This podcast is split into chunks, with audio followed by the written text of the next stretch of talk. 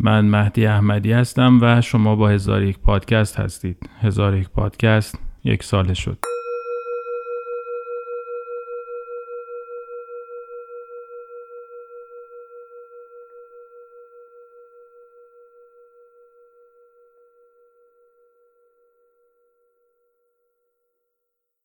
در سال 1944 فیزیکدان معروف اروین شرودینگر تعریفی از حیات و موجود زنده ارائه داد که هنوز مقابل کشفیات بسیار دوام آورده و معتبر مانده است. او گفت موجودات زنده در برابر رسیدن به نقطه تعادل از خود مقاومت نشان می‌دهند. برای فهمان تصور کنید که یک تکه سنگ داغ را در سواحل بوشهر برمیدارید و به دریای خنک میاندازید.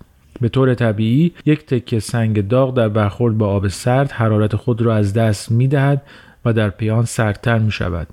در مقابل آب حرارت را از سنگ دریافت می کند و گرمتر می شود. در نهایت سنگ و آب به دمای یکسان می رسند که به آن دمای تعادل گفته می شود. بعد از این همدمایی دیگر نه سنگ سردتر می شود و نه آب گرمتر. حالا یک خرگوش را تصور کنید که در مناطق قطبی زندگی می کند. بدن او ماشینی است که با همدما شدن با محیط مقابله می کند. بدن او از اینکه با محیط به تعادل برسد اجتناب می کند و با افزایش متابولیسم جبران حرارتی را که از بدن از دست می دهد می کند و گرم باقی می ماند. ابزارالات دست بشر هم همین خاصیت را دارند که از برقرار شدن تعادل پیشگیری می کنند. ابزار ساخت انسان بر روی ماده کار انجام می دهد و از این راه جلوی رسیدن طبیعی به تعادل با محیط را می گیرد. برای همین است که وقتی ده هزار متر بالاتر از سطح دریا در داخل هواپیما نشسته اید دمای داخل هواپیما با دمای بیرون که گاهی تا 50 درجه سانتیگراد زیر صفر هم می‌رسد متفاوت است و یخ نمی‌زنید سیستم گرمایش هواپیما از همدما شدن آن و هوای اطراف جلوگیری می کند. پس اگر حق با اروین شرودینگر باشد و حیات نتیجه مقاومت موجود زنده در برابر یکسان شدن در پرانتز تعادل است. عجیب نیست که انسان همیشه بیقرار است و تعادل دریاها و جنگلها و حتی سیارات دیگر را هم برهم می‌زند.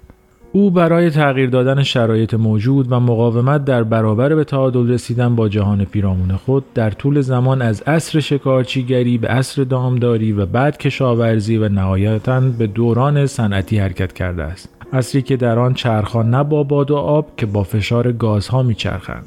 بعد از چندین اختراع این چرخ صنعت را جیمز وات اسکاتلندی در سال 1776 به نهایت و تکاملی رساند که انسان را وارد عصر جدیدی کرد.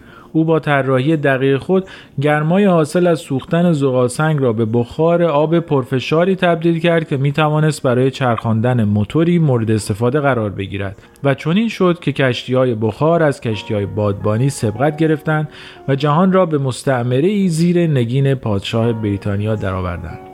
بعدا برادران رایت این موتورهای چرخان را که انرژی گاز داغ و پرفشار را به حرکت دورانی تبدیل می‌کردند برای موتور هواپیمایشان به کار گرفتند و با آن برای اولین بار موفق به پرواز مفید شدند امروز هم همین چرخش در موتورهای جت جنگنده ها را در آسمان به پرواز در می آورد و سلطه هوایی آمریکایی ها را بر کره زمین تضمین می کند. سلطه که در زیر چتران معاملات اقتصادی به نحوی که به سودو تمام شود رخ بدهند. همین موتورها در کامیون ها کالاهایمان را بین شهرها جابجا می کند و یا در کشتی ها نفتها را از هفت دریا می گذراند و یا دستگاه های تنفس مصنوعی را در آی سی ها به حرکت در می آورد.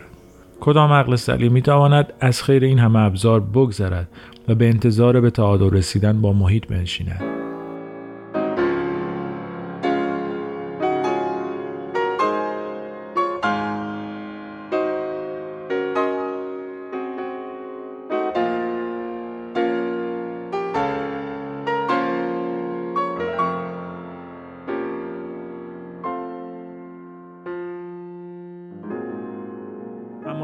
ماجرا نیست آنچه چرخها را میچرخاند و اقتصاد را جلو میراند و تابلوی ارقام را در بورسای دنیا روشن نگه میدارد سوزاندن انواع بنزین است حاصل سوختن بنزین ها هم بخار آب و گاز کربونیک است و اینطور است که هر روز با توسعه بیشتر میزان گاز کربونیک جو هم بالاتر و بالاتر می رود و زمین را دچار پدیده ای می کند که به آن اثر گلخانه ای می گویند. این پدیده اول در سیاره زهره مشاهده شد.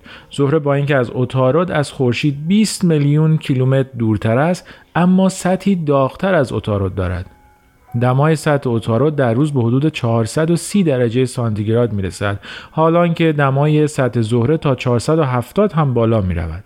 دلیل آن هم وجود زیاد گاز کربونیک در جو زهره است که نور تابیده شده به زهره را تبدیل به حرارتی می کند که نمی تواند از آن فرار کند و موجب بالاتر رفتن دما در سطح سیاره می شود.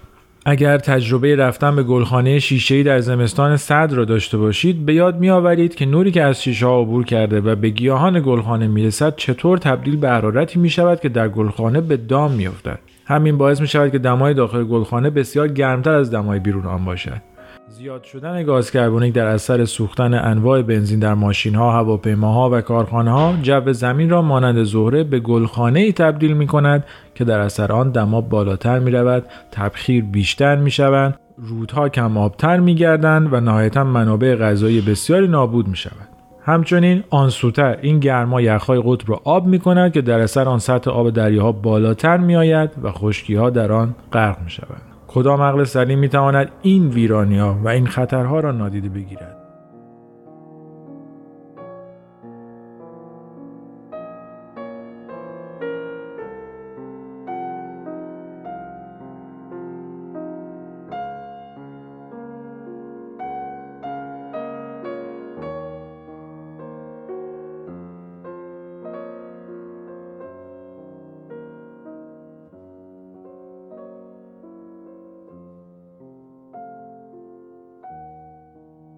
شاید هم همین برهمزنی تعادل است که در مسیحیت تعبیر به گناه نخستین شده است. در آین عیسی آدمی گناهکار به دنیا می آید از گناه ازلی که با خوردن سیب از درخت دانایی شروع می گردد گویی که دانایی گناهی است در حق خداوند و یا شاید طبیعت. بودن زمینی آدم از خوردن این سیب شروع می شود و همینجا هم اولین گناه رخ می دهد حتی پیش از تولد شدن او. انسان به ذات گناهکار است چون او از سیب خورده و حالا می‌تواند بفهمد. و این فهم گناهی است نسبت به طبیعت زیرا که او برعکس باقی اجزای طبیعت در طبیعت نیست. او با اینکه ریشه در طبیعت دارد اما سر خود را از آن بالاتر آورده و می‌تواند بر طبیعت زیر خود سوار شود یا خیال کند که بر آن سوار شده است. او با آگاهی خود الگوها را در طبیعت کشف می کند تا آنها را به سود خود برای تولید ثروت و قدرت بیشتر به کار گیرد. مقابل باد بادبان می‌زند و کشتی ها را در دریاها بین قاره ها جابجا می کند قوانین مکانیک سیالات را به کار می گیرد و موشکی طراحی می کند که او را از زمین به ماه می رساند و برمیگرداند. و یا برای پیروزی در جنگ انرژی نهفته در هسته های اتم ما بین پروتون ها و نوترون ها را در ناکازاکی و هیروشیما آزاد می کنند. آیا به همین دلیل است که وجدان انسان به صرف پا گذاشتن در این دنیا او را گناهکاری ازلی می دانند؟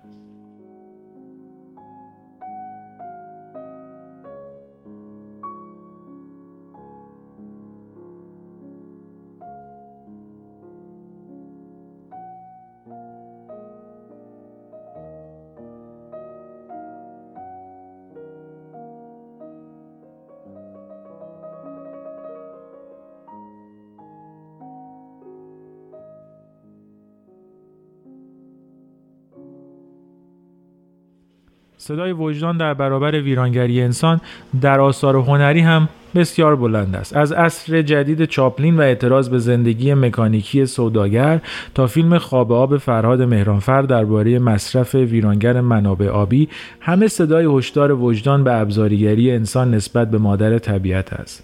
آندره تارکوفسکی در فیلم ایثار جهانی را برمی سازد که در اثر جنگی مرموز و بزرگ در شرف پایان خود قرار گرفته است. در این فیلم فیلسوف قهرمان داستان درمانده است که آیا راهی هم برای بازگشت از این پایان به روزگار خوش وجود دارد؟ در سکانسی از فیلم فیلسوف خاطری از دوران کودکیش را به یاد می آورد که باغچه خانه مادرش را که به نظر او بیریخت و زشت بوده حرس می کند و آن را چون پارکی زیبا می آراید.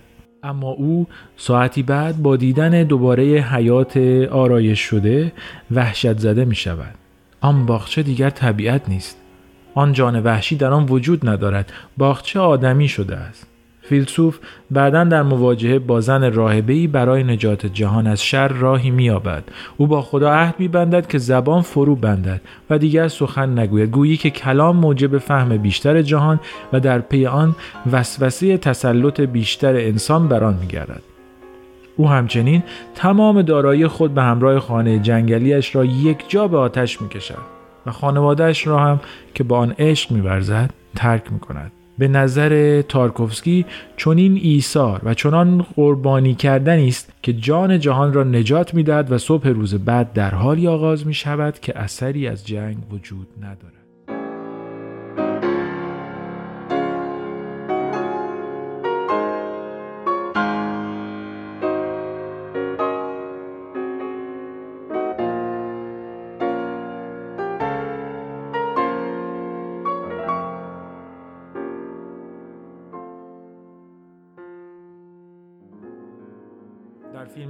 رویاها از سر آکیرا کوروساوا پیرمردی در روستایی زندگی می کند که در آن هیچ چراغی وجود ندارد چون مردم باور دارند که شب باید تاریک باشد و روشنایی برای روز است.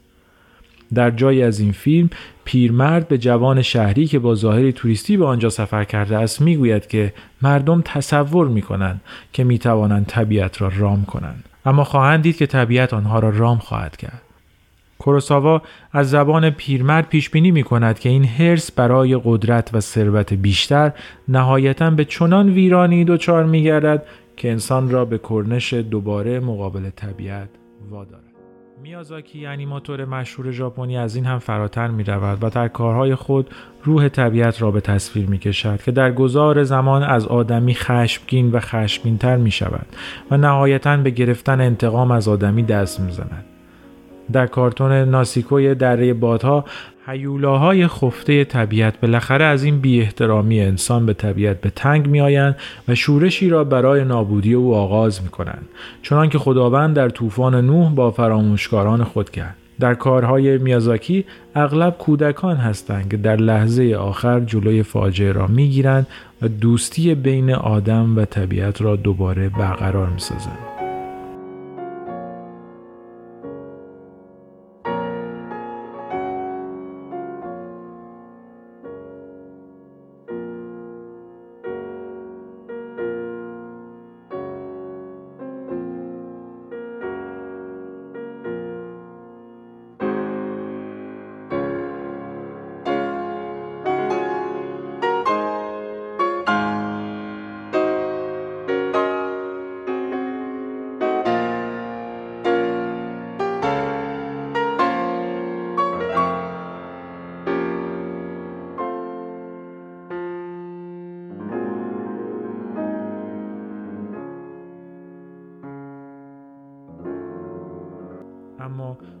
انسان واقعا فرزند ناخلف طبیعت است؟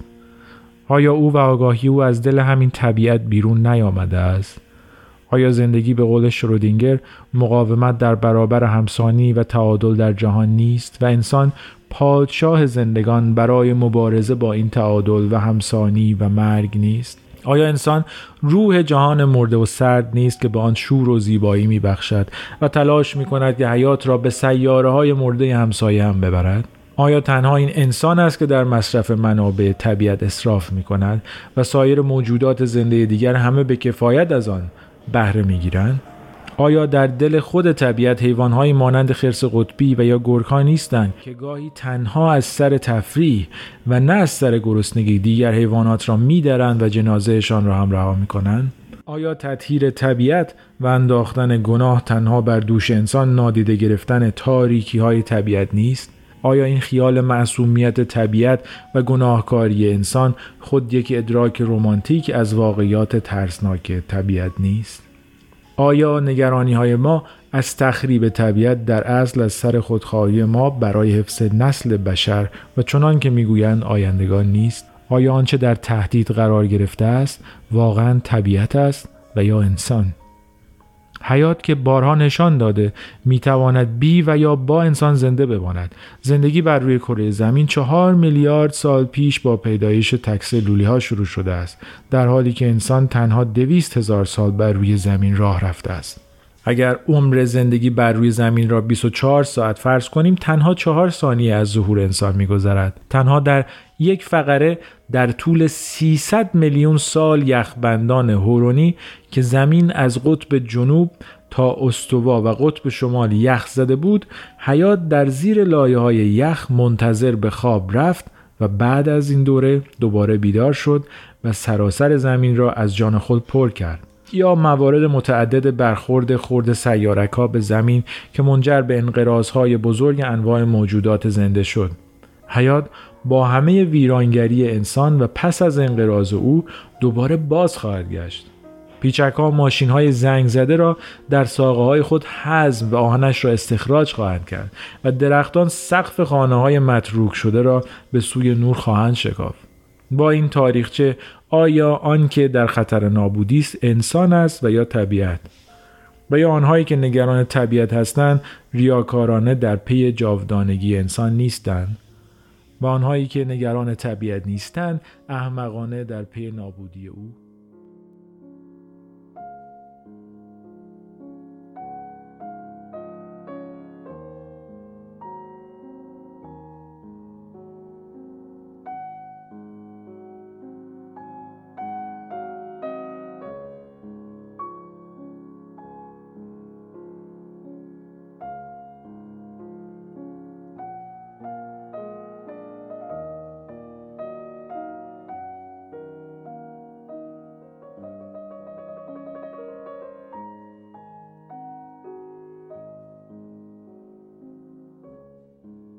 در برنامه امروز هزار یک پادکست میزبان فرهاد مهرانفر کارگردان سینما هستم که در تمامی آثار خود به رابطه و کشمکش انسان و طبیعت پرداخته است در موشک کاغذی به میان مردم روستایی در گیلان می رود که به گفته خودش امتداد, و امتداد درخت و زمین همان منطقه و تقابل باورهای آنها را با مردم شهر به نمایش در می آورد. در درخت جان زنده ماندن در زمستان سرد تالش را به تصویر می کشد و اینکه درختان چطور از غذای دام تا به اصل را به مردم قبیله می بخشند تا زمستان را سر کنند. او در آخرین اثر خود به یز رفته و آنجا فیلم خواب آب را ساخته است فیلمی که در آن آب جان دارد و به دلیل برداشت بیرویه تصمیم گرفته است دیگر به قناتها جاری نشود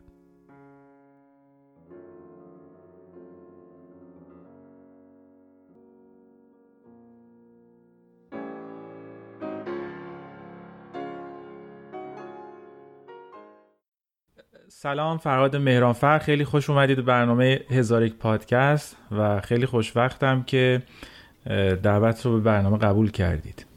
ممنونم جناب آقای احمدی و امیدوارم از این فرصتی که فراهم کردید بتونم استفاده درست بکنم و حداقل تجربیات خودم رو در اختیار مخاطبین عزیز قرار بدم.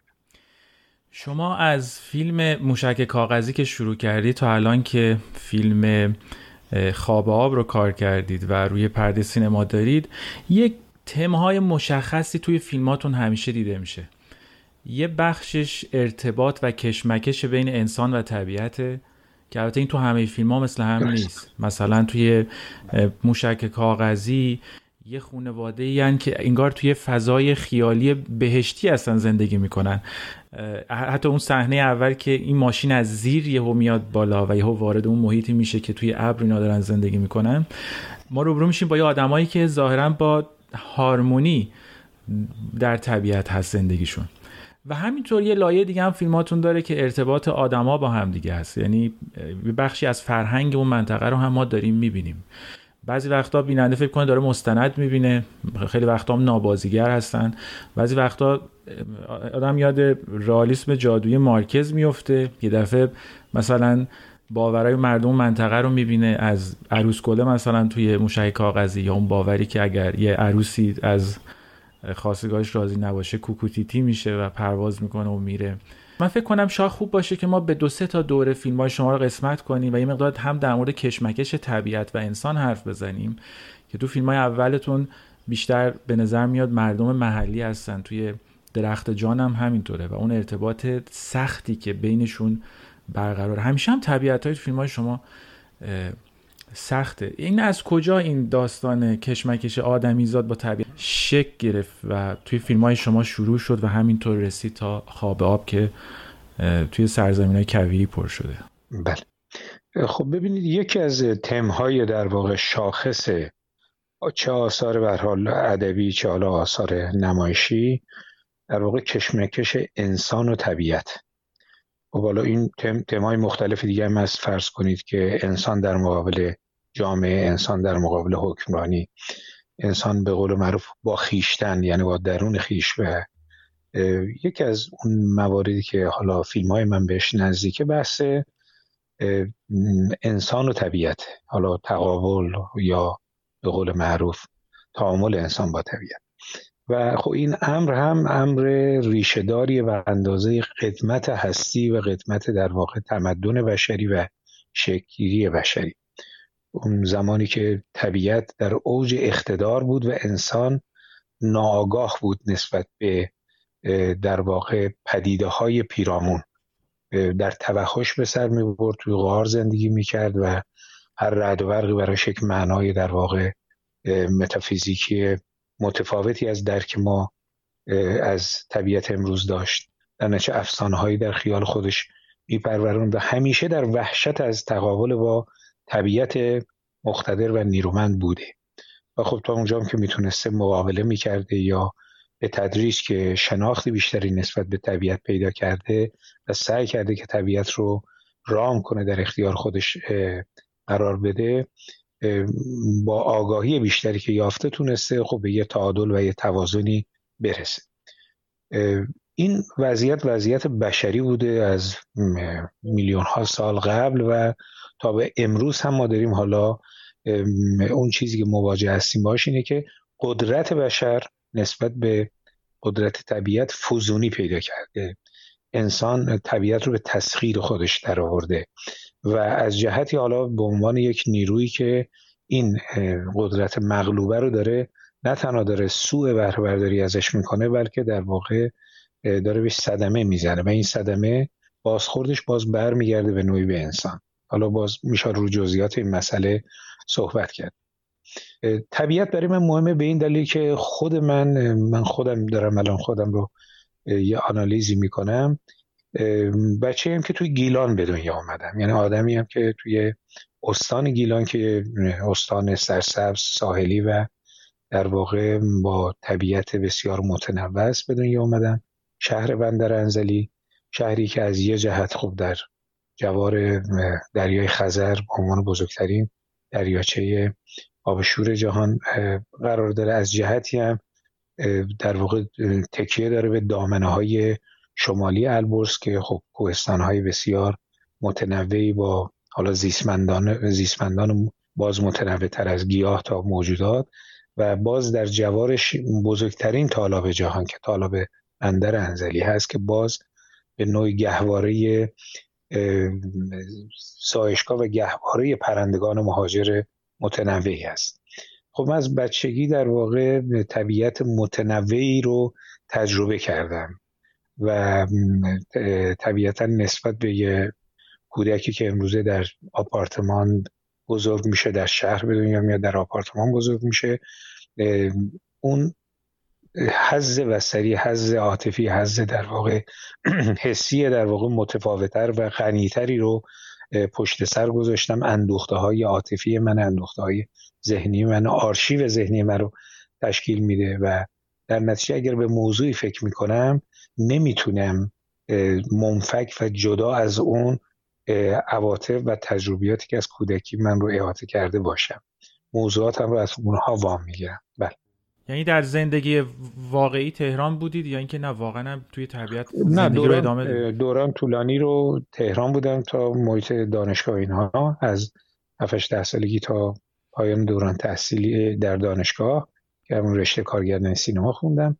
بعد از اون دیگه شده و دهه 60 و بحرانهای سیاسی در واقع بعد از انقلاب که دهه 60 حدود 64 65 حالا بسته شدن دانشگاه و دلایل مختلفی که اون سالها آرز شد بر نسل ما و من بنا به دلایل دیگه نمی‌تونستم تهران بمونم دوباره برگشتم به شهرستان یعنی همون بندر انزلی و مابقی در واقع عمر کاریم یعنی اصلی ترین عمر حرفه‌ای و کاریم رو ساکن استان گیلان بودم. حتی زمانی که برمیگشتم هم دانشکدگی های من که حالا بچه های سینما بودم و عرصه سینما هم چهره شاخصی هستن گفتن تو بری از سینما دور میشی چون همه امکانات سینما در تهران هست کار حرفی من گفتم من ترجیح میدم که برم اولا یه جای آروم زندگی کنم بچه هم توی شرایط معقولتری بزرگ شن حالا اگه تونستم سینما رو ادامه که اتفاقا وقتی قیاس می‌کنیم هم دیگر می‌بینیم من نه تنها عقب نیفتادم بلکه فراغتی رو که زندگی در محیط در واقع خلوتتر و آرامتر شهرستان برام پیش آورد حجم کارم کمتر نشد نسبت به دوستان و عقب نیفتادم و این نشون میده که اینها در واقع ارتباطی به هم نداره. به طریق اون تاثیر کودکی من رو ایده های من رو و در واقع نگاه من رو معطوف طبیعت کرد. حالا چه در سیانت و حفظ طبیعت چه در مقابل نیروی حالا وحشی طبیعت و چه آنچه که از طبیعت برآمده که بخشش در واقع فرهنگ توده هاییه که با طبیعت عجین شدن. خصوصا یه دلیلم یه دلیل این که میگن چرا مثلا تو به روستا توجه داری یا فیلمات چرا معطوف مسائل صرفا شهری نیست؟ من معمولا پاسخم اینه که خب ما فیلمسازهای متعددی داریم که پرورده محیط شهرن. در نتیجه درک بهتری از آرزه های زندگی شهری و حالا موزلاتی که داره مشکلات روحی روانی اجتماعی حالا هرچه که هست درگیری طبقاتی و هر نکته که هست دارن. خب اونا بهتره که تو همون حوزه کار کنن. من به قول معروف اون سرخوردگی بعد از دهه شست در واقع برای من بازگشت به سرچشمه ها برای تعریف مجدد اون معنای بودن پیدا می‌کنه. اگر فیلمام میره به روستا اگر میره به سرچشمه اگر میره به اون سنت های در واقع ابتدایی به شیوه های زیست ابتدایی به دلیل اینکه می‌خوام ببینم که آغاز چی بوده. این نگاه در واقع من بعد از اینکه حالا نه آگاهانه در واقع ناخودآگاه به این سمت کشیده شدم. برگشته به شهرستان برگشته به طبیعت برگشته به چیز.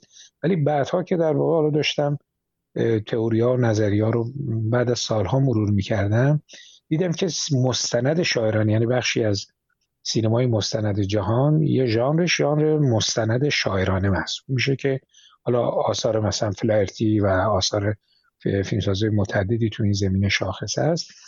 حاصل در واقع سرخوردگی های بعد از دو تا جنگ بوده. این دو تا جنگ جهانی و اون سرخوردگی هایی که انسان مدرن نسبت به عصر مدرنیته پیدا می‌کنه. یعنی انتظارش از عصر مدرنیته این بود که خب ما در واقع کهنه ها رو دور میرزیم و در واقع سعی می‌کنیم یک جهان نوی رو بسازیم. در حالی که در واقع درست توی بطن همون دوران مدرن تجربه که انسان مدرن می‌کنه مقابل دو تا جنگ قرار می‌گیره که دو تا جنگ ویرانگر جهانیه. و حاصلش نوعی سرخوردگی. یعنی کافکا حاصل در واقع آثار کافکا و حالا نویسندگان اون است و فیلمسازای اون است در واقع آثارشون متأثر از سرخوردگی نسلهایی که دچار بوت میشن. از اینکه خب مگه قرار نبود که دوران مدرن صلح با خودش به جا بیاره یا آرامش برای انسان مثلا مدرن به جا بیاره. خب این که بدتر شد که جنگ ها که ویرانگرترن. این بحث حالا کوره های آدم سوزی و شیوه های در واقع مدرن کشتن. حالا بمب‌های شیمیایی و اون بلایایی که برای دو تا جنگ سر ملت های اروپایی میاد. خود شما وقتی که اون دوره ایدئالیسم رو گذروندید و شما با این بحت روبرو شدید و بازگشتید به طبیعت یا روستاها یا زندگی ساده تر چه تاثیر رو شما گذاشت؟ چی اونجا پیدا کردید؟ ببینید این یه بازخانی وضعیته. یعنی شما مقطعی از زندگی تجربیاتی پشت سر می‌ذاری. یه جای میریسی و می‌بینی راضی نیستی. خب دچار افسردگی شدی. حالا به حال رفتی یه کورس دانشگاهی رو خوندی ولی بعد میگه تش من الان نمونهشو دارم دور بر خودم از بچه ها بستگان آشنا می‌بینم. یا نه اشتباه کردیم مسیرمون این نبود. مثلا من نباد پزشکی می‌رفتم. باید می‌رفتم مثلا فلسفه هنر میخوندم یا حالا هر چیز. خب ببینید توی یه مقطعی ما برمیگردیم ببینیم که در واقع کجا اشتباه کردیم. خب این به منزله این برگشت صرفا به منزله یک بازگشت به یک زاویه یک درجه عقب مانده تر نیست. یک قدم به عقبه برای اینکه ما بتونیم افق رو بهتر ببینیم باز دورنما رو بهتر ببینیم یا اون ارزیابی های شتاب که نسبت به در واقع دیدگاه قبلی داشتیم و تفسیرهایی که حاصلی برای ما نداشته رو یک بار دیگه بازنگری بکنیم. بازگشت من به عقب یعنی برای بهتر درک کردن معنای بودن خودم صرفا این نیست که سنت رو پذیرفته باشم یا بازگشت به طبیعت. باز در واقع یه جوری سر تعظیم در مقابل سنت یا تاریخ گذشته فرود آوردن نیست. اینا هیچ کدوم به اون معنا نیست. امیدوارم که سوء برداشت از این صحبت ها نشه. ما معمولا در واقع این تعبیرهای مختلف می‌تونه ما رو از مسیر اصلیمون دور کنه. نه. برگشته به شهرستان برگشته به در واقع مستندهایی که حالا به طبیعت گرایش داره که شاخصترینش در واقع بره ها در برف به دنیا میاد. چون می‌خوام رفرنس هم بدم که به نوعی شما چون مرور کردید این کارا رو. من یکی از مستندام جز اولین مستندام فیلم بره ها در برف به دنیا میآیند بود. که یک فضایی در قوم در واقع حوزه تالش گیلان که خودش قوم خاص و قابل تعملی است به لحاظ حالا بحثای فرهنگی و تاریخی. و خب این فیلم فضای شاعرانه داره یعنی یک نگاه شاعرانه به یک موقعیت هستی داره که اتفاقی که براش میفته اولین جایزه مستند رو بعد از انقلاب برای ایران به دست میاره. اونم در یکی از مهمترین جشنواره های بین المللی که اوبرهازن جشنواره فیلم های کوتاه اوبرهازن آلمان. و قبل از این فیلم خانه سیاست فروغ اون جایزه رو از اونجا گرفته بود و فیلم من دومین فیلم ایرانی اوبرازن جشنواره خیلی سختیه.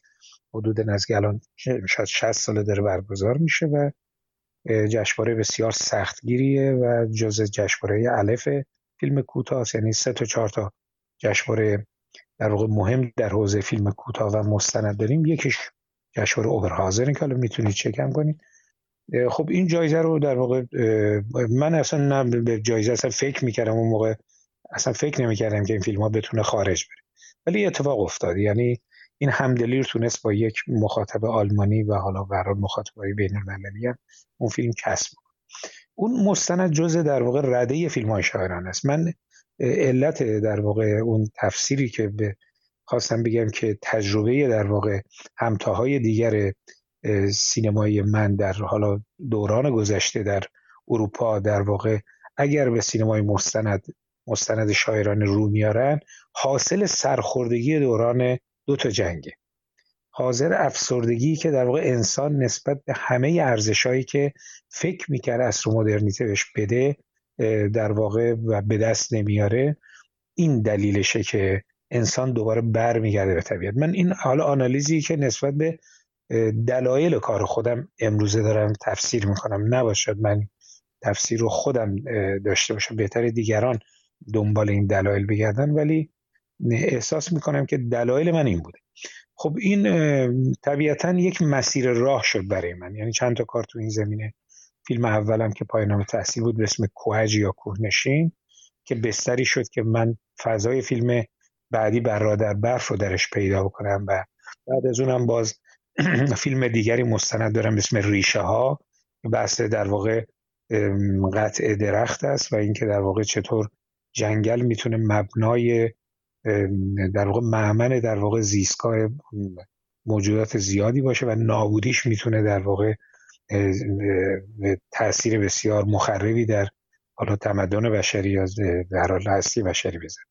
اینها در واقع اون فیلم ریشام خب فیلم بود که رفت کلرمون در کلرمونت فرانسه حضور داشت که اونم باز یکی از جشنواره مهمه.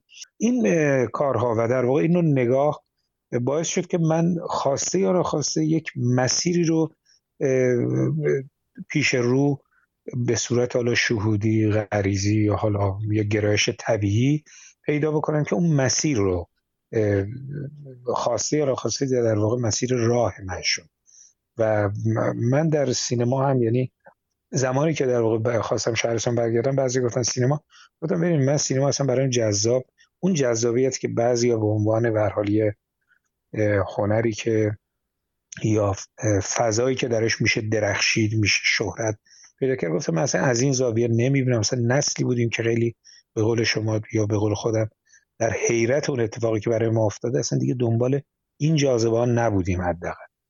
ولی خب به طور طبیعی اتفاقا برای این کارها میافتاد. یعنی فیلم ها می‌رفتن تو این فستیوال ها دیده می‌شدن. دست ما هم نبود. البته یه مواردی هم شما گفتید که بحث سنت. من در اون بخش حتما اگه از باز چیز باشه سعی می‌کنم که موشکافی بیشتر بکنم که توجه به سنت صرفا به منزله تایید اون نیست. خب؟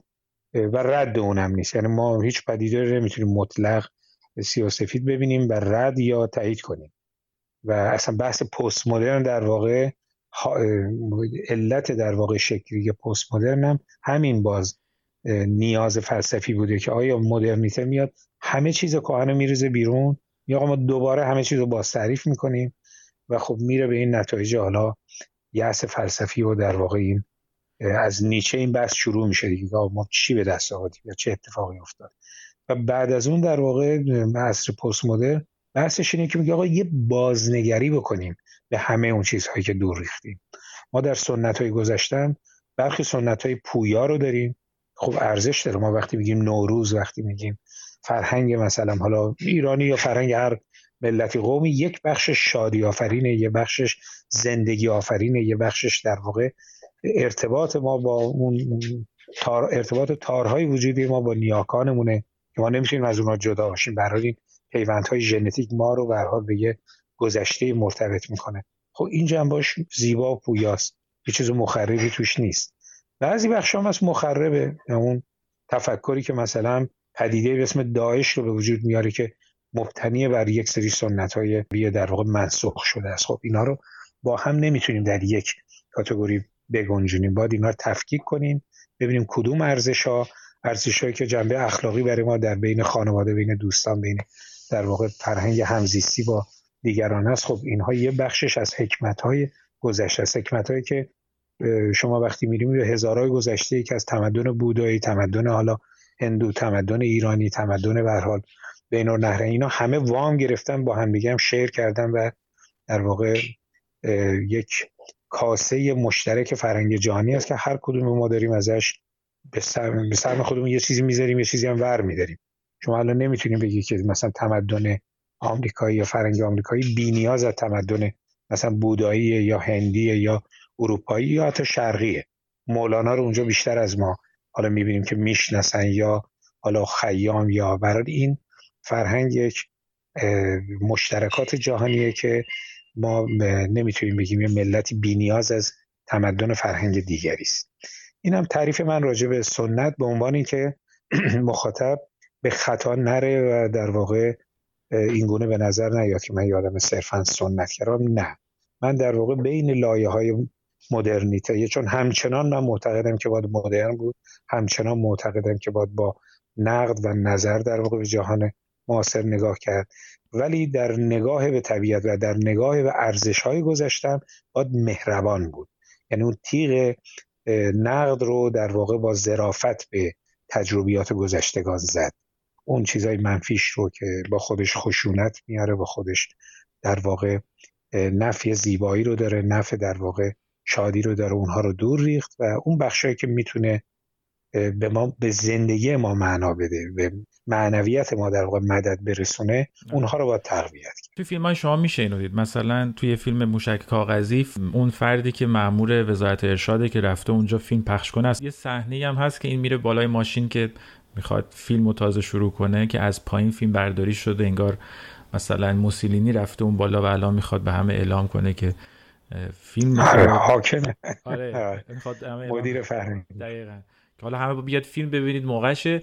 توی این فیلم شما یه برخورد انگار ناآگاهانه زندگی شهری نسبت به زندگی نمی‌خوام بگم روستایی زندگی با طبیعته. چون این فکر می‌کنه که اینا نمی‌دونن یا نمی‌فهمن یا نیاز به سرگرمی دارن و بعد اینا رو سرگردون می‌کنه. یه صحنه غم هم دارید که اون اون هنرپیشه ها حالا که بگم هنرپیشم بی ربط گفتم. گروه نمایشی سنتی رو میگی آره، که عروس گله؟ آره بله. دارن از اون ور میرن بیرون که اون نمایش سنتی رو داشتن اجرا می‌کردن.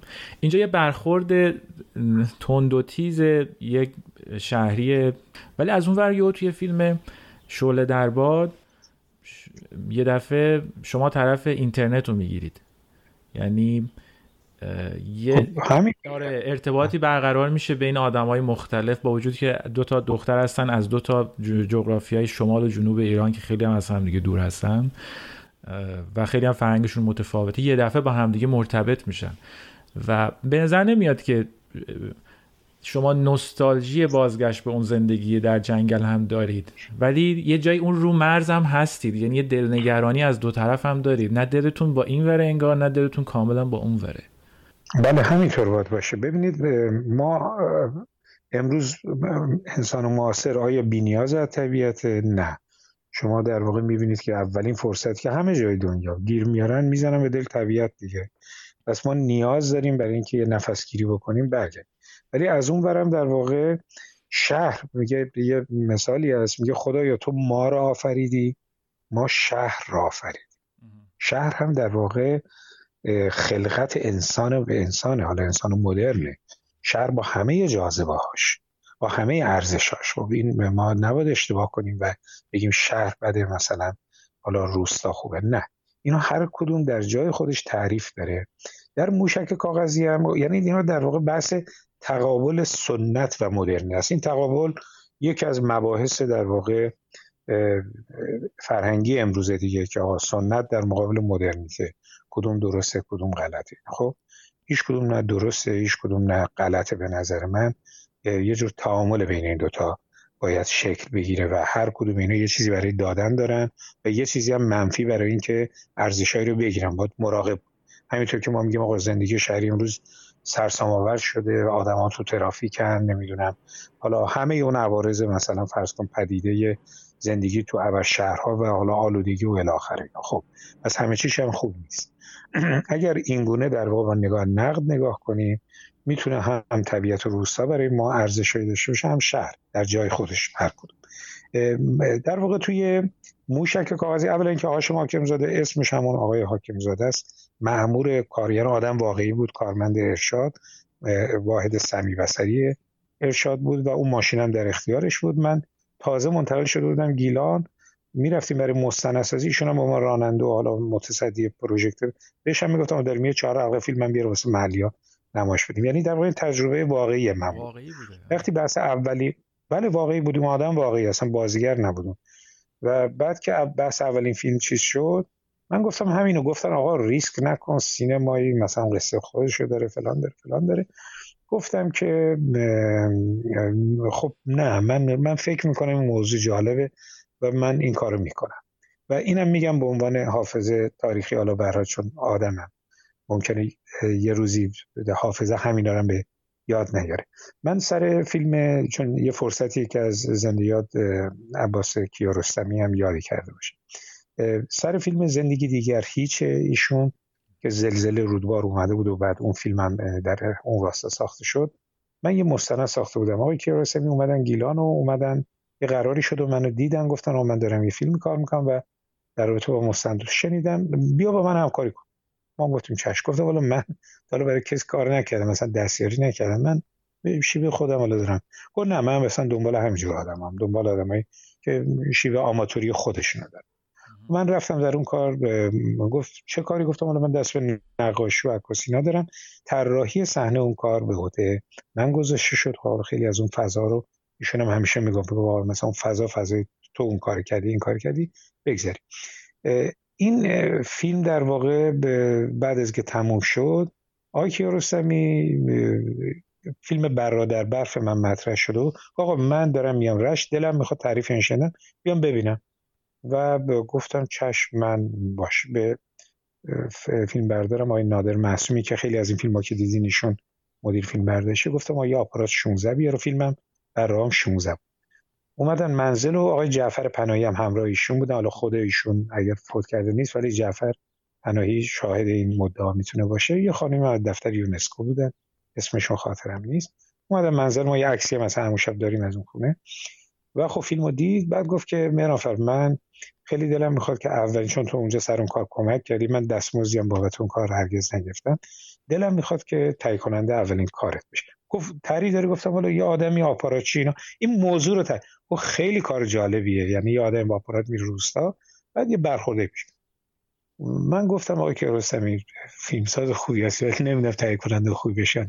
اجازه بدید من جعفر پنه من آورد بیرون گفتش که آقا اگر خب ایشون تهیه کننده باشن خب این فیلم مثلا بیشتر دیده میشه. گفتم خب من واقعا خودم اول می‌خوام ارزیابی کنم که توانم چیه چون اونطوری زیر سایه برای استاد. حالا طبیعتا منم ممکن مرعوب پیشنهادات یا حالا برای دیدگاهشون بشم. سبکم اصلا بره توی سبک دیگه. در که من خیلی آدم رالیسی نیستم. برای نگاه همچین نرمتر و شاعرانه تری به پدیدهای پیرامون دارم. خب ایشون هم حالا خورده شاید مثلا خوشش نیومد. دیگه منم مثلا اون موقع واقعا به نه جشنواره نه هیچ چیزی فکر نمی‌کردم. این آدم رو آوردیم. خیلی گفتم سخت این بازیگر نیست. گند می‌زنه فلان می‌زنه. ولی از پسش بر اومد و نکته جالب این که در جشنواره فجر همون سال دیپلم افتخار بهترین بازیگر مرد رو دادن به این آقای حاکم زاده. حالا تو لیست جوایز این هست. آره. خیلی از بچه های بازی خود فیلمم تو جشنواره آره فیلمم بله سیمرغ اینا گرفته حالا کار ولی دیپلم بازیگری گرفت. یه دیپلم هم توی یه جایزه تو جیه جشنواره کانادایی گرفت. و اینکه مثلا کسی بازیگر نبود و حالا با اون چیزا. چون من اصلا فضای ساختم که اصلا فکر نمی‌کرد بازی می‌کنه.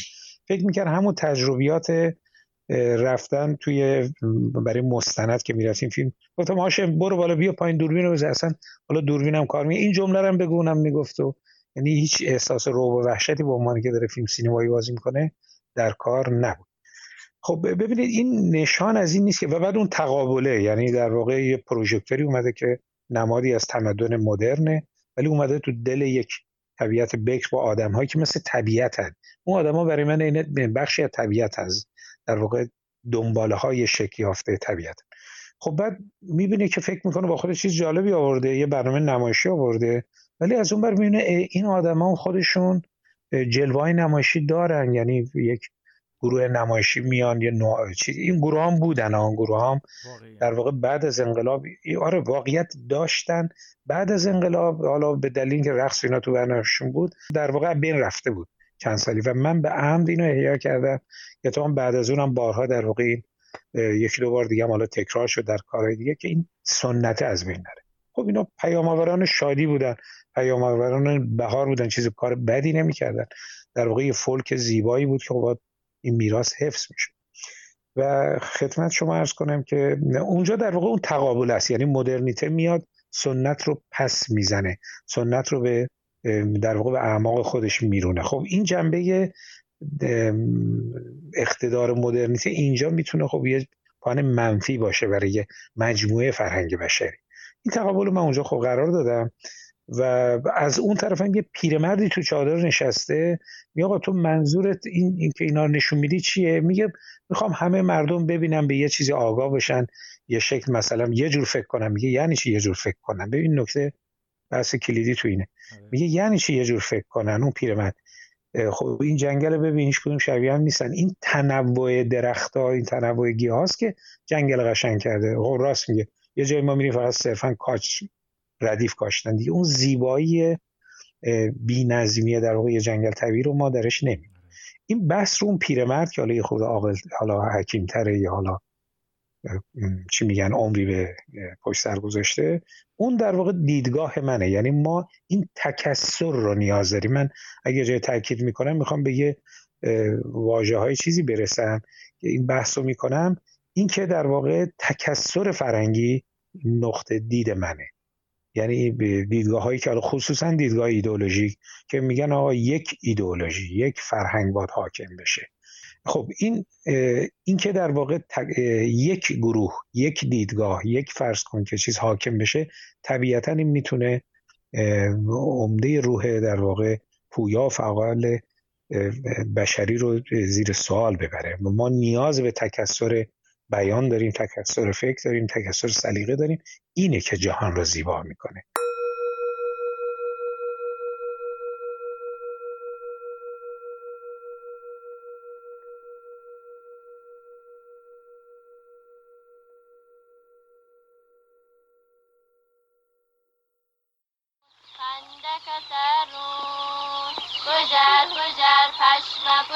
به امس بیشتیه بمونو کارش ممنون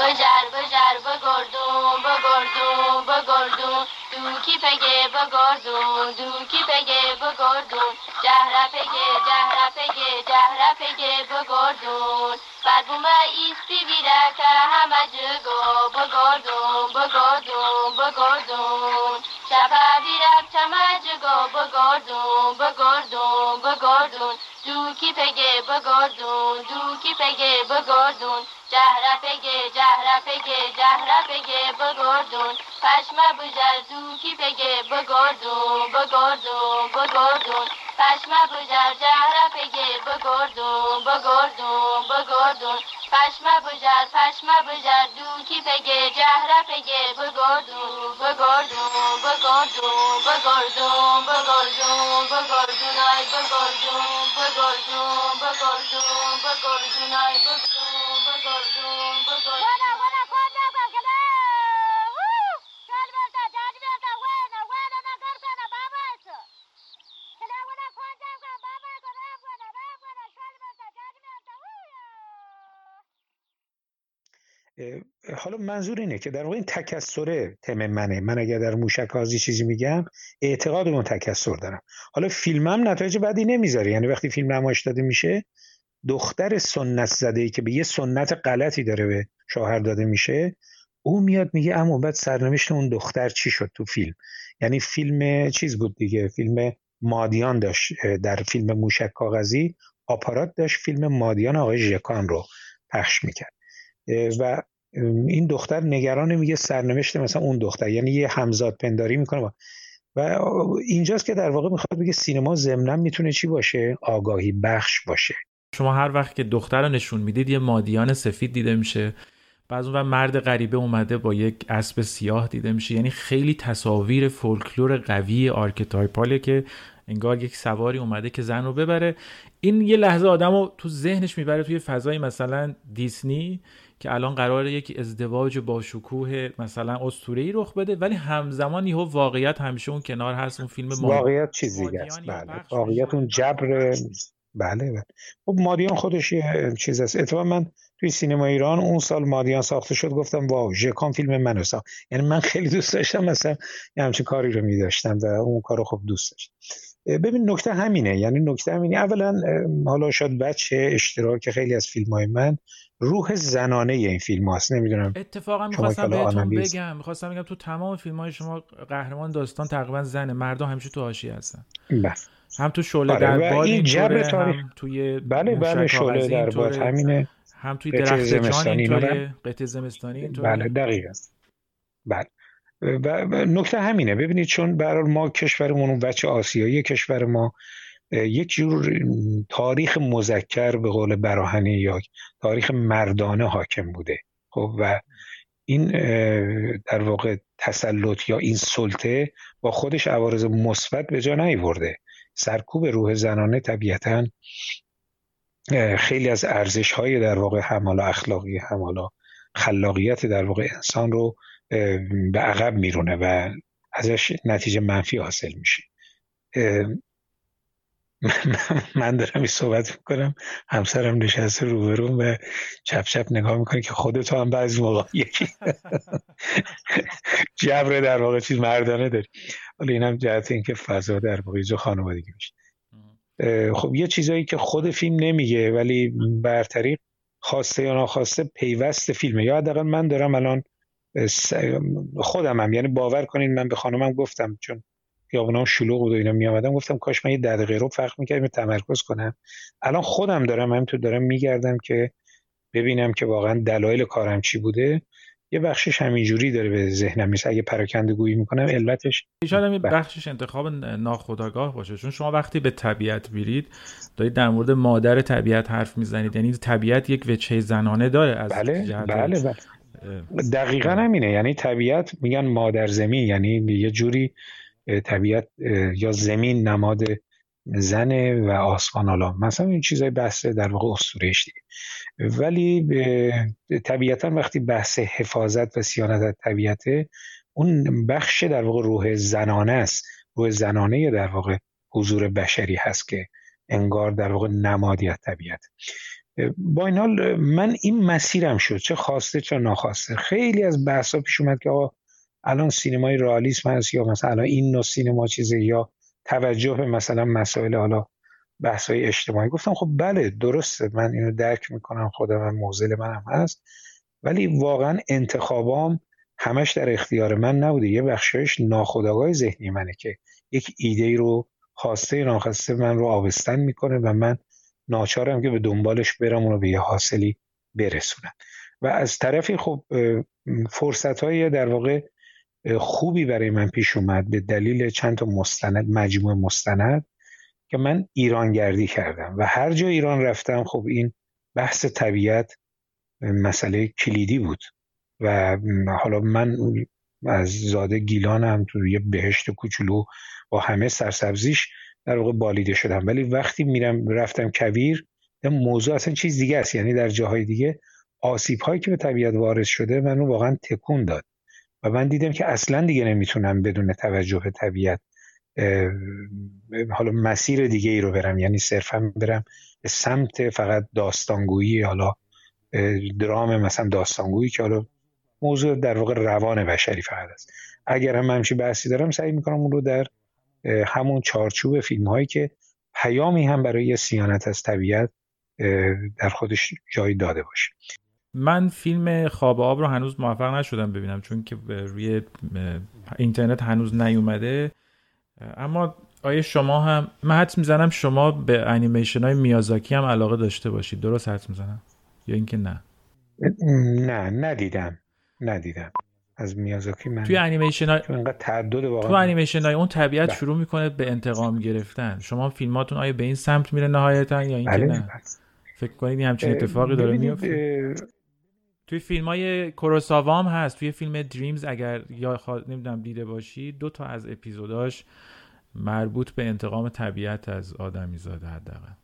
آره، درسته. شما مثلا توی درخت جانم به نوعی در واقع این بازخورد عکس عمل طبیعت نسبت به اون کسایی که حالا در واقع ریشه به تیشه اون درختها می‌زنن ما اونجا اون بازخورد رو می‌بینیم. یعنی در واقع پاسخ طبیعت رو نسبت به اون برخورد داریم سقوط درختها و در واقع مرگ حالا اون کاراکتر و به قول معروف این اجتناب ناپذیره یعنی زندگی وقتی از توازن یه فیلمی در واقع مستندی تحت عنوان زندگی بدون توازن است که اصلا همین مضمون. که انسان وقتی قواعد در واقع بازی با طبیعت رو به هم می‌زنه یعنی صرفا می‌خواد با سلطجویی صرفا فقط بهره برداری کنه و مراقبتی نمی‌کنه از یعنی تعادل رو ایجاد نمی‌کنه در رابطش با طبیعت. طبیعت شروع می‌کنه به انتقام گرفتن.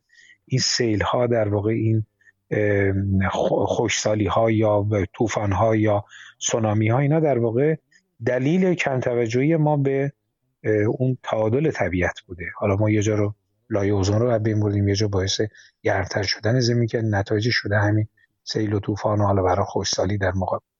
بله طبیعتا طبیعت انتقام خواهد گرفت و ما در واقع پاسخش رو بدیم.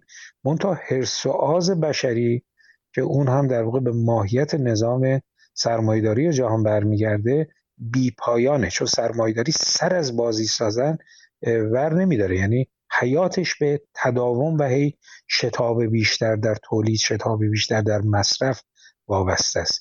به تعادل وابسته نیست. یه زمانی انسان به اندازه کشت می‌کرد به اندازه برداشت می‌کرد اندازه در واقع مصرف می‌کرد. دنبال مازادش نبود چون مازادش بازاری نداشت. حد اکثر این که مثلا فرض کنید که یه مازادی میمود اونو می‌داد مثلا در مقابل حالا یه ابزاری می‌گرفت یا هر چیزی. یه معامله پای پای ولی امروز شما می‌بینید که یه چیزی تولید میشه فقط برای اینکه تولید شده باشه برای اینکه فقط جذابیت داره برای اینکه فقط موضوع مصرف رو می‌تونه دامنش رو گسترش بده. در که واقعا نیازی نیست. خیلی از دل مشغولی های امروز بشر واقعا نیازی شاید به تولیدشون نیست.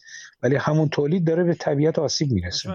منابع آب شیرین داره استفاده شاید به جز بله. هنرمند کسی نباشه که اینو بتونه به, به آگاهی مردم برسونه. چون می‌دونید یعنی یکی از کارهاییه که من بعضی وقتا کار شما منو یاد هم به خاطر تصویر هم به خاطر بعضی وقتا محتوا کار ایثار میندازه از تارکوفسکی. چون اون اونم نماهایی رو که می‌گیره تو طبیعت گاهی وقتا شبیه به اون کاری که شما می‌کنید. و ضمنی که داستان ایثار اگه یادتون باشه اینه که در مورد همین بله. زیاده خواهیه و یه جایی این قهرمان داستان یه تعریفی بله. می‌کنه. میگه که یه جایی رفته داره اعتراف می‌کنه برای اون زنی که داست توی داستان قهرمان هست. زنی و اونجا میگه که من یه روزی رفتم خونه مادرم و این دیدم حیاتش و باغچش چقدر به هم ریخته است. و بهش گفتم که من اینجا رو برات مرتب می‌کنم و شروع کردم به چیدن برگ و شاخهای اضافی و تزیین کردن و یه باغچه زیبا درست کردن. بعد میگه ولی وقتی من بعد که کار تموم شد نگاش کردم که احتمالا شبیه یه پارک شده بود میگه من همون موقع دچار تأسف شدم و یه لحظه فهمیدم که چه ما داریم چی کار می‌کنیم با این طبیعتی که فکر می‌کنیم می‌تونیم تزیینش کنیم و می‌دونیم که چه جوری زیباتره. و حس کردم از تمام اون زندگیش سقوط کرد و تو این فیلم زندگی داره به پایان می‌رسه نمی‌دونیم هم چرا یعنی همون انگار. و بعد اونجا است که اون ایثار جهان داره به پایانش ایثار بله. باید یه ایثاری کرد قربانی باید داد ایثار بله. کردن برای اون میشه یعنی گذشتن از همون هرس و آزی که حالا شما دارید حرف می‌زنید ولی فکر کنم جز هنرمند کمتر کسی آره. می‌زنه بله خب ببینید الان هستن خوشبختانه. خب گروه های هوادار محیط زیست در همه جای دنیا گروه های سبز این دغدغه دلنگرانی رو دارن و هر روز در واقع صداشون رو دارن بیشتر می‌کنن علیه در واقع این نظام حریسی که همه منابع رو داره به کالا تبدیل می‌کنه و به قول معروف و پسماندهایی که در واقع از اون به جا میمونه. الان یکی از مباحث اقیانوس هایی که مملو از پلاستیک شده و در واقع میکروپلاستیک که حالا بدن ماهی میره بعد دوباره تو چرخه برمیگرده به خود ما خب این که ما اقیانوس ها رو در واقع آلوده کردیم زمین رو با انواع در واقع پسماندهای اتمی و نمی‌دونم حالا شیمیایی و نمی‌دونم چی و اینها باز به آلوده کردیم. دستکاری کردیم تو بخشی از طبیعت و مسائل ژنتیک باز عوارضی رو برای خودمون ایجاد کردیم. اینها در واقع نشان از اینه که ما به عنوان حالا اون موجوداتی که خودش رو برتر می‌دونه خیلی همچین برتر نبودیم. خیلی هم در واقع عملکرد درستی نداشتیم. و خب طبیعت هم ما خودمون رو هوشمند می‌دونیم ولی بعد میگن آقا این کووید کووید 19 ظاهرا حالا موجود یا هر چیز بسیار هوشمندیه و خودش رو با شرایط تطبیق میده هی داره ورژن عوض می‌کنه داره مقابله می‌کنه و چطور طبیعت با حالا یک ویروس حالا ما اون بحثایی که حالا مثلا این دست ساز دست نیست ساز نیستش اون به جدا ولی واقعا می‌تونه به راحتی انتقام بگیره وقتی ما زیاده خواهی می‌کنیم وقتی با طبیعت به مقابله برمیخ حالا این یه بحث جانش یه طرف که خب حالا موضوع خیلی برای گفتن داره و واقعا کنشگرایی زیادی هم مثلا تو این زمینه دادشون به هوا رفت و هم حالا آثار مستند خوب ساخته میشه هم آثار سینمایی هم برحال در حوزه حالا کنشگری های مبارزه برای در واقع بازدارندگی برای این حرساز بیش از حد بشری.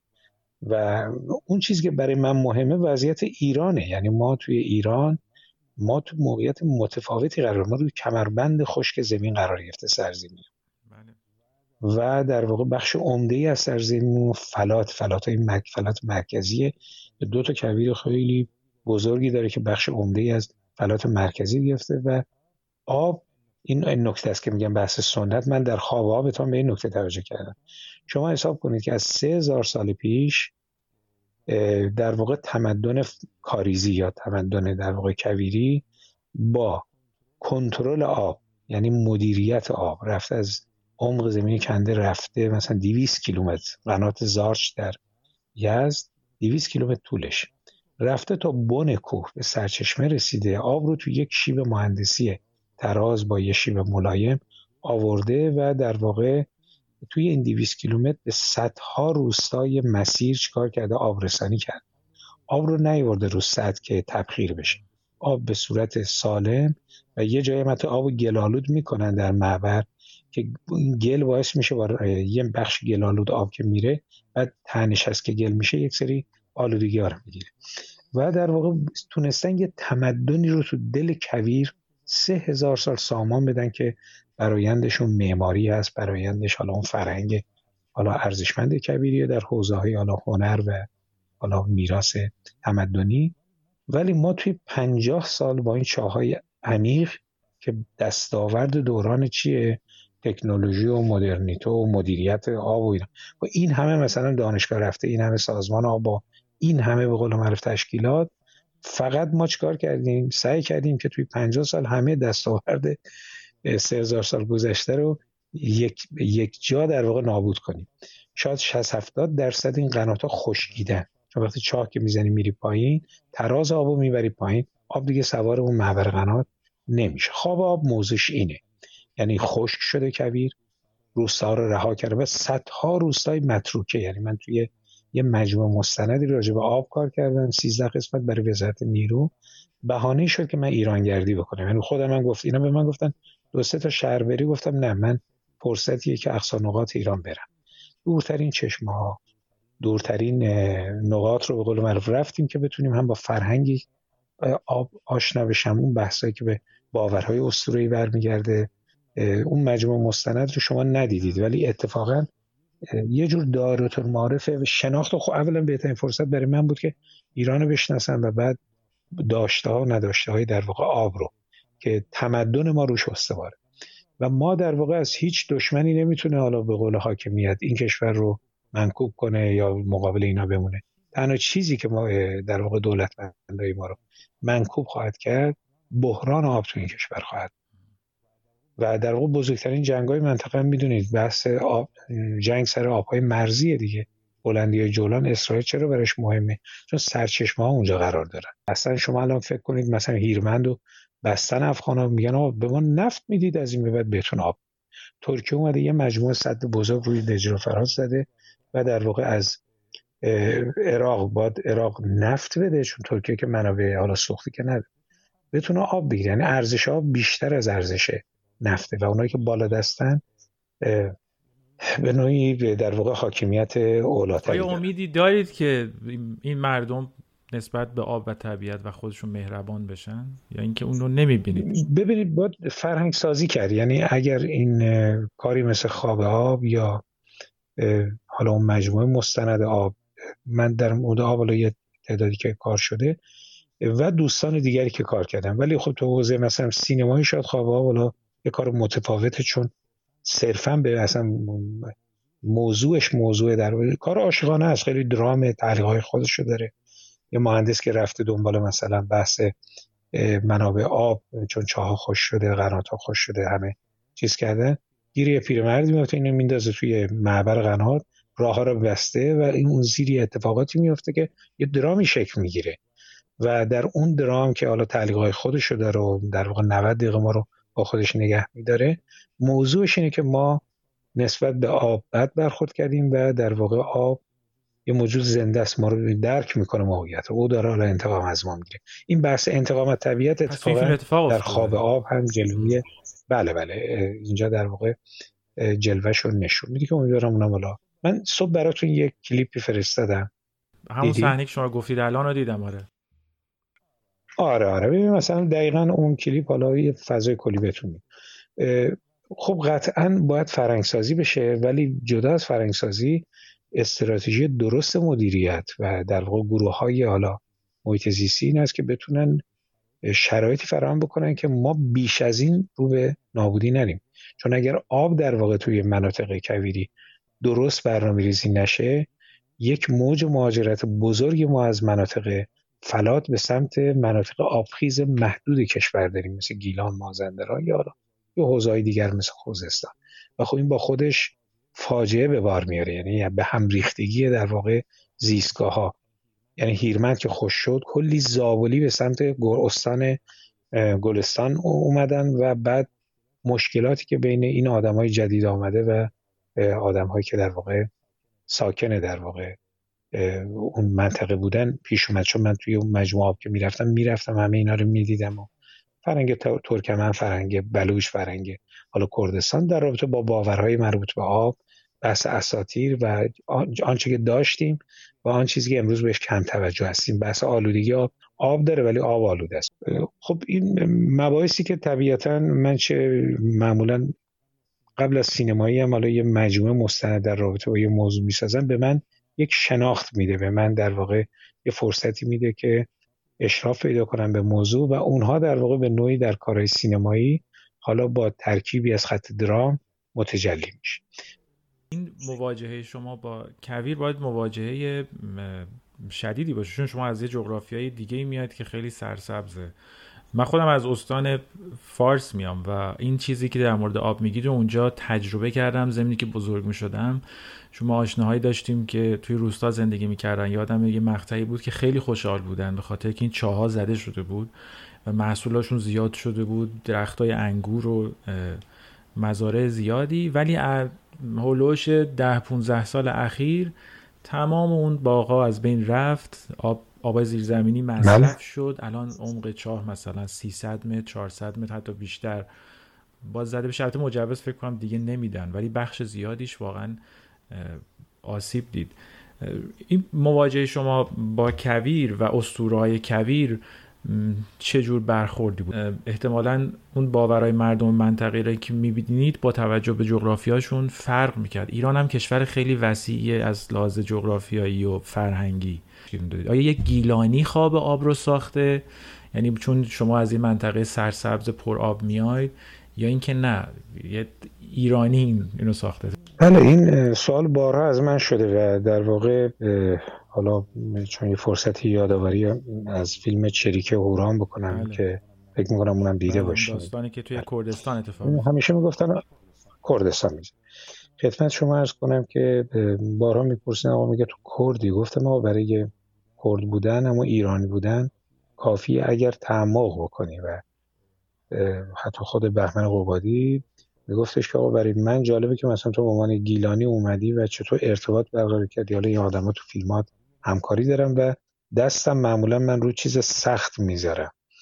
و اتفاقا این خواب آب رو یکی از دوستان منتقد آقای احمد طالبی نژاد دید وقتی از سالن اومد بیرون گفت مهرانفر بازم یه کار سخت انجام دادی.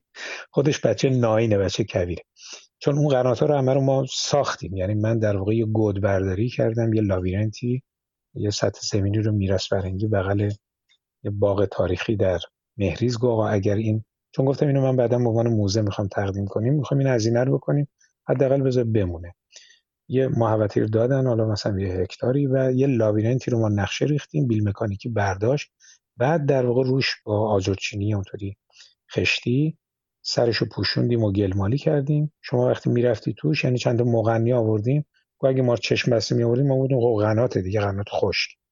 بعد توش حالا آب جاری کردیم یه جایی که حالا لازم بود الاخر و شدی قنات چون گفتم ما که نمی‌تونیم رو قنات واقعی بریم یعنی بازیگر و نور و تشکیلات رو چون من قنات رو رفتم توش. ابتدا در واقع یه تجربه کردم اصلا جای بردن گروه پایین و کنترل موضوع نیست. در چه بهتر ما یه جایی بسازیم که ورود خروجیاش رو اختیارمون باشه و کنترل باشه که کار خوب میگم به لحاظ فضا یعنی واقعی حالا ببینید در واقع انگار که دقیقا دالان های قنات است. این نیازی نیست که حتما برای اینکه توی اقلیم شما برید بومی اونجا باشه. شاید بومی اتفاقا یه جوری به دلیل اون عاداتی که برای چیز علل سویه باشه خیلی از فضاها. در که ما وقتی از بیرون میریم یک تازگی و یک رمز و رازی اون طبیعت یا اون فرهنگ برای ما داره که جذابترش می‌کنه. خب طبیعتا با یه نگاه تازه تر و خلاقتری می‌تونیم سوژه رو پرورش بدیم.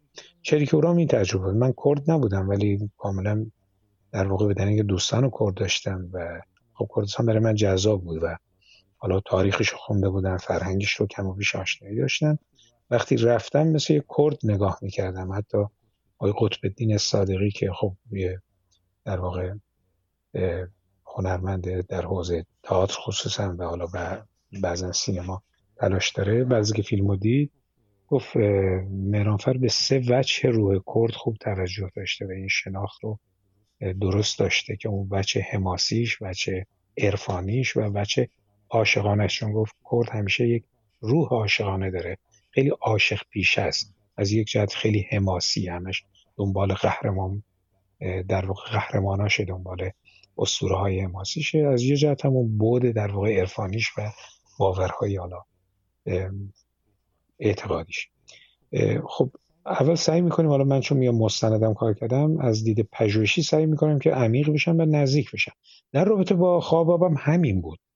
یعنی من توی اون مجموعه مستند که راجع به آب کار کردم شاید 60 درصدش به حوزه های خشک برمیگشت. از گناباد بگیرید. اون قنات قصبه گناباد که عمیقترین مادرچاو داره. 300 متر سه هزار سال پیش دوره ماتا کندن رفتن به اون سرچشمه رسید. که الان 300 متر کندن با تکنولوژی الان به آدم بفرسته پایین یه چیزی وحشتناک. خب در واقع من یک شناخت نسبی نسبت به فرهنگ کوی قنات و الاخر داشتم و به نظر اومد که در واقع این کار یک ظرفیت مناسبی برای پرداخت یه پرداخت یه کار دراماتیک داره. یه موضوعی هم بلا سنتی تو منطقه است به اسم عروس قنات. حالا دختری رو میفرستادن که بره اون زیر. چون اونجا اتفاقا معتقدن که حالا چشمه یک روح مردانه داره و در واقع یک عروس برش میفرستادن که اون زمانی که خستالی میشه چشم کماب میده با دیدن این عروس یا به عقد در اومدن عروس حالا باوره دیگه باورهایی که جنبه اسطوره‌ای داره. و جالبه که این باور در هندم هست. در هندم به نوعی همین سنت بود زن مرد عاشقی رو میفرستادن داخل قنات که قنات به شوق بیاد یا حس باروری بشه دست خب این جزء سنت های در واقع دیرینه کویر نشینان بوده.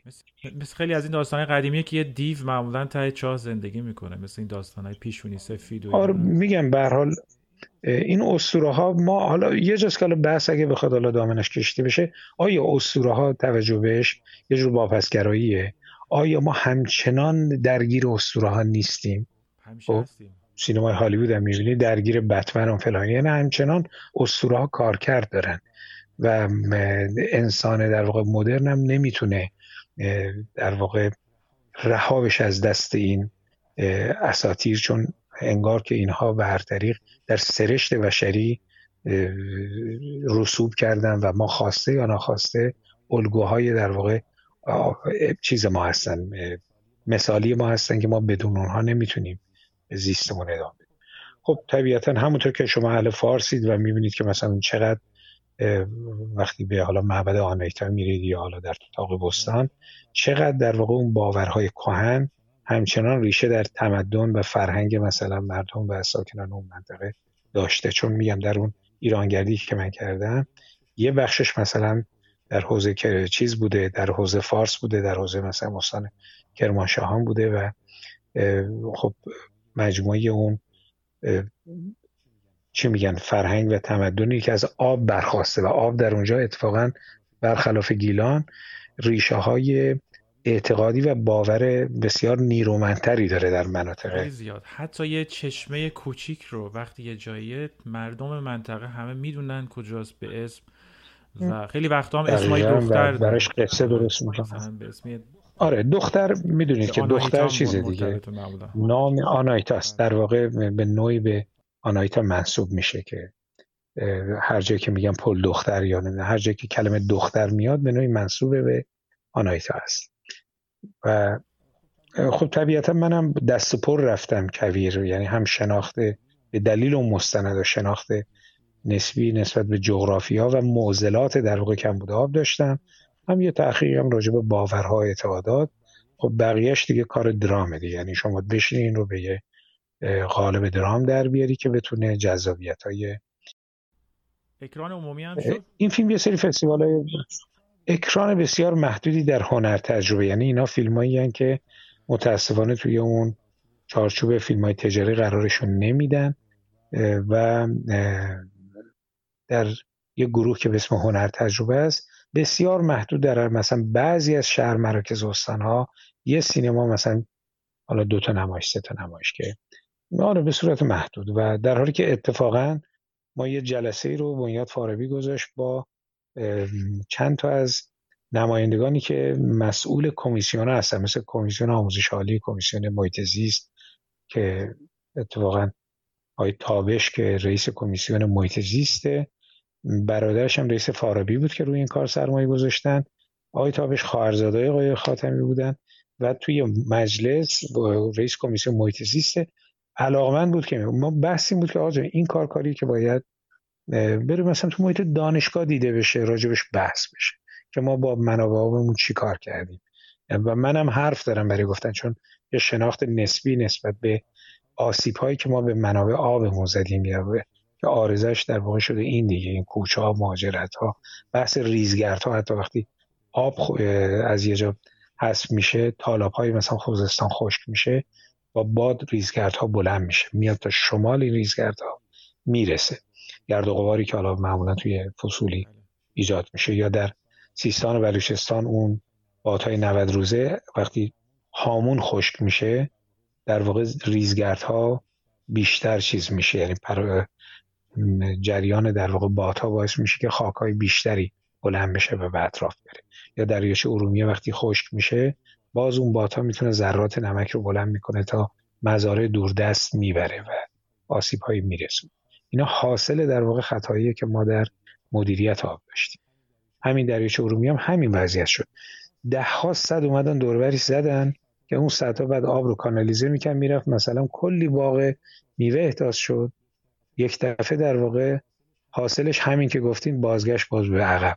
یعنی باعثش خوش شدن دریاچه چیز و ارومیه اون نمکسار وسیع باتا و نمکار رو بلند می‌کرد می‌برد مزاره رو آسیب می‌زد و باز اون مزاره که حالا یه زمانی مثلا رونق گرفته و دچار آسیب های دیگری شد این نشان میده که خب ما به عنوان انسان مدرن به عنوان انسانی که مثلا حالا با علم آشنایی داره و تجربه علمی رو داره پشت سر می‌گذاره هم همیشه درست پیش نرفتیم خیلی جا خطا داریم می‌کنیم. و برگردیم ببینیم که حالا گذشته چیکار می‌کرد. اینجاست که اتفاقا مستاق پیدا می‌کنه صحبت من که در گذشته یک مدیریت سنتی آب در کویر به توازن آب رو برمی داشت. آب سرریز رو از قنات یعنی آبی که چشمهایی که برحال مال بارشی که می‌کرد برفایی که روی قلل مثلا کوهای پیرامون باعث می‌شد که در واقع آب به زمین برسه اون آب آبهای زیرزمینی برداشت نمی‌شد. آب تراز آب سرریز قنات به تناسب جاری می‌شد و روستاها اون آب سرریز رو بهره برداری می‌کردن. در که چای عمیق اومد چکار کرد؟ میلش رو فرو کرد رفت آبهای باستانی رو آبهایی که در حفرهای زمین انباش شده بود و شاید سهم نسلهای بعدی بود اون آبها رو برداشت کرد. آبخانها خالی شد زمین دچار نشست میشه. چون وقتی آبخان خالی میشه خوشسالی باعث میشه که در واقع طبقات زمین ریزش بکنه. و امروز ما اون چیزی که شاهدیم فرونشست زمین در مناطق کویریه. یک دفعه در چندین هکتار زمین یه دفعه مثلا ده ها متر میره پایین. هم کرمان همدان روستای همه کسی در همدان من رفتم دیدم. یک دفعه زمین حدود 50 متر فرو رفته بود. با خودش مزرعه پزه هرچی از می‌کشیم. به دلیل اینکه ما آبخانه رو خالی کردیم این حفرهای متخلخل در زمین یه جای تاب نمیاره. و زمین نشست می‌کنه. و وقتی آبخان رو شما از بین بردید دیگه ذخیرگاه های طبیعی یعنی در آینده اگه سیلی هم بیاد بارونی هم بیاد حالا چیز بشه آبخانی نیست که آب رو ذخیره کنه. نکته اینه. این یعنی زمینی که ما کل کارشناس آب بوده اینو من بارا با خودشون هم بحث کردیم. ولی متاسفانه جز ضرر جز اشتباهات در واقع غیر قابل بازگشت حاصلی برای در واقع صنعت آب ما نداشتن. حالا ممکنه زیر بار نرم ممکنه حالا دفاع بکنن فقط برای اینکه یه دوران کوتاه مدتی بتونن امورات رو پشت سر بگذارن. حالا چهار تا مجوز بدن که چهار تا کشاورز خوشحال کنن. اصلا اون شیوه کشاورزی غلط بوده. یعنی کشاورزی آبیاری به صورت مثلا سیرابی که بهش میگن غلطه. باید اون شیوه ها دگرگون می‌شد. نباید کشاورزم متوقع می‌شد که مثل هر ساله باید هر چقدر مزرعش گسترش ده همونقدر بهش منابع آب شیرین بدن نه. امروزه می‌بینیم اون برای دنیا اصلا کشاورزی به هر حال توی فضای آزمایشگاهی بسته تر با حداقل آب با نمی‌دونم حالا به هر حال آبایی که حالا از پس آبایی گرفتن سعی می‌کنن که زیاد به منابع آب فشار نیارن منابع آب شیرین. در که ما همچنان سنتی داریم زمین رو سیراب می‌کنیم حالا مثلا گندمی در بیاد یا نیاد. یه سوال داشتم که از اول می‌خواستم ازتون بپرسم. اینه که کدوم فیلمتون فکر می‌کنید بهتر تونستید حرفتون رو بزنید؟ آیا می‌تونید همچین فیلمی رو انتخاب کنید؟ و آیا فکر می‌کنید که اون چیزهایی که می‌خواستید بگید و گفتید یا هنوز ناگفته زیادی دارید؟ خب ببینید بعضی کارها یه جور خیلی بنیادیتر یعنی درونیتر و شخصیتره. بعضی کارها به نوعی حالا شما ناگزیری سفارش هم بپذیر سفارش نه از خیلی سفارشی که. ولی خب مثلا یه موقع من حالا فرزن میام مثلا فیلم شوله در باد رو. خب در واقع این فیلم هم می‌خواد به آقا جون این یکی از ضروریات در واقع جوامع تان کوچک از طریق همین امکانات می‌تونن اشراف بیشتری نسبت به پیرامون داشته باشن می‌تونن منطقه‌ای که محروم حتی معلم نمی‌تونه بره اینترنت می‌تونه یه دانشگاهی باشه که در واقع فراگیر هم تا اون چوپان روستایی هم بتونه پوشش بده او هم بتونه بره سرچ بکنه یه چیزی رو برای بهتر درک کنه. در دفاعی در واقع هم از اینجاست که میگم این دیالکتیک رو من پیروش هستم که هم دفاع از تکنولوژی دفاع از در واقع سویه مثبت تکنولوژی. چون وقتی میگیم تکنولوژی هم آیا همه جنبه تکنولوژی باید بپذیریم؟ و جنبه مخربش هم که امروز داره جهان رو تا معرض مثلا نابودی کره زمین جنگ افزارهای مثلا هست. خب اون بخشش طبیعتا اون جنبه شیطانیشه و قابل تایید نیست. در این فیلم حالا بیشتر یه جور مثلا حس که یه وظیف مسئولیت و وظیفه که حالا یه چیزی هم در این حوزه ساخته بشه. ولی بعضی کارها خیلی غریزی تره خیلی در واقع از اعماق برآمده درونی تره که من توی این اگه بخوام مثال بزنم برای من درخت جان هست و تا حدودی باز شخصی تر چون من یه دغدغه حالا به اون تجربه که نسل ما پشت سر گذاشت و بحث در واقع هستی شناسی سیاسی حالا اون باز درونی تره خواب آب باز یه بحثی هست که انگار من یه ادای دین نسبت به تمدن کبیریمون مردمانی که هزاران سال به سلامت داشتن اونجا زندگی می‌کردن. ولی الان یک توسعه ناپایدار رو شما توی استانهای کویری می‌بینید. من دیدم دیگه از همینطور کمربندی زدن کمربندی مشتمل سازی گفتم آقا آب داریم شما دارید با مدیرانشون هستش که اینقدر شهر رو گسترش می‌دید آیا یزد ظرفیت گسترش داره؟ کرمان ظرفیت گسترش شهری داره؟ خودشون بهتر می‌دونه چون یزد می‌دونه آب نداره. آب رو داره از سرچشمه کجا میاره؟ کارون میاره. یعنی آب سرچشمه های کارون سمت غربی زاگروس که سرچشمه به سمت در واقع کارون با جاری می‌شد و کارون پر آب و زیبایی که حالا به حال در گذشته بوده رو همچنان پایدار نگه می داشت از طریق در واقع تونل های کورنگ سه تا تونل انتقال داده میشه به شرق زاگرس و از مصب زاینده رود تا قبل از اینکه به اصفهان برسه از طریق چندین خروجی یک خروجی عظیم آب رو می‌بره برای کاشان یکی می‌بره برای قوم یکی می‌بره برای یزد یکی می‌بره برای اصفهان.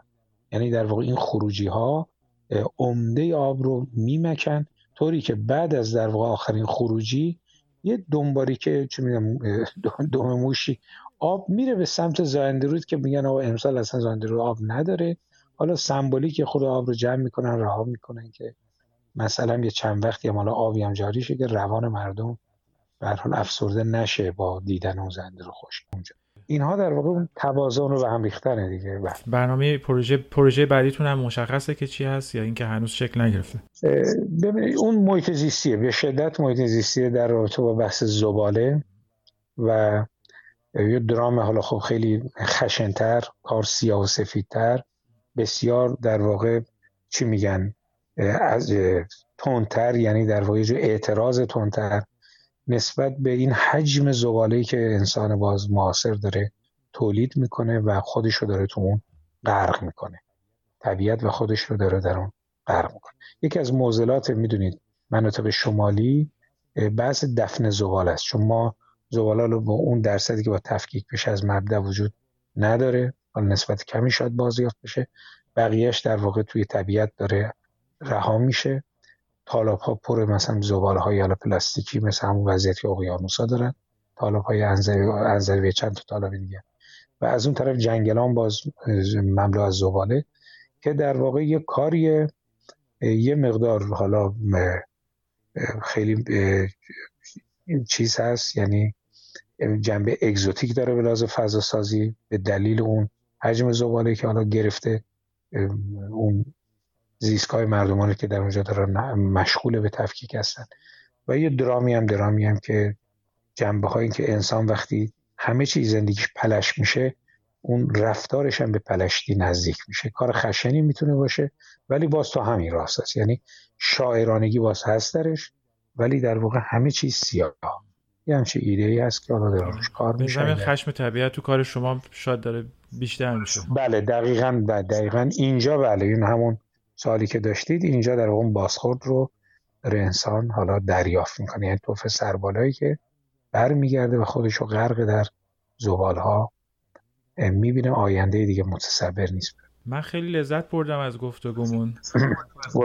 اگر چیزی. هست که بگید این انتهای برنامه در اختیار شما هست. والا من امیدوارم که در واقع شما با امکانات خودت در حوزه فرهنگسازی برای اینکه ما همانقدر که نگران وضعیت بشری هستیم به دلیل چالش هایی که جهان امروزه در گوش و کنارش هر دلیلی داره و خدمت شما ارز کنم که شاید در واقع مهمترین نکته برای ما زیستگاهمون باشه. ما هم یه دونه کره حالا خاکی کره آبی از دور چون آبی دیده میشه. و اگر در واقع این کره که خانه ماست اگر ما با هر قومیتی که داریم با هر ایدولوژی که داریم با هر نگاهی که به جهان بیرون داریم اگر در این مورد اتفاق نظر داشته باشیم که مراقبت از زمین مراقبت از زیستمندان زمین که گیاهانش باشه موجودات به حال متنوع و جذابش باشه اگر رسالت خودمون بدونیم از هر تیپ و حالا هر گروهی که هستیم فکر می‌کنم که با حفاظت از در واقع زمین شاید بتونیم به معناهای درک دیگر از خودمون بهتر نزدیک بشیم و صلح رو در مقابل جنگ قرار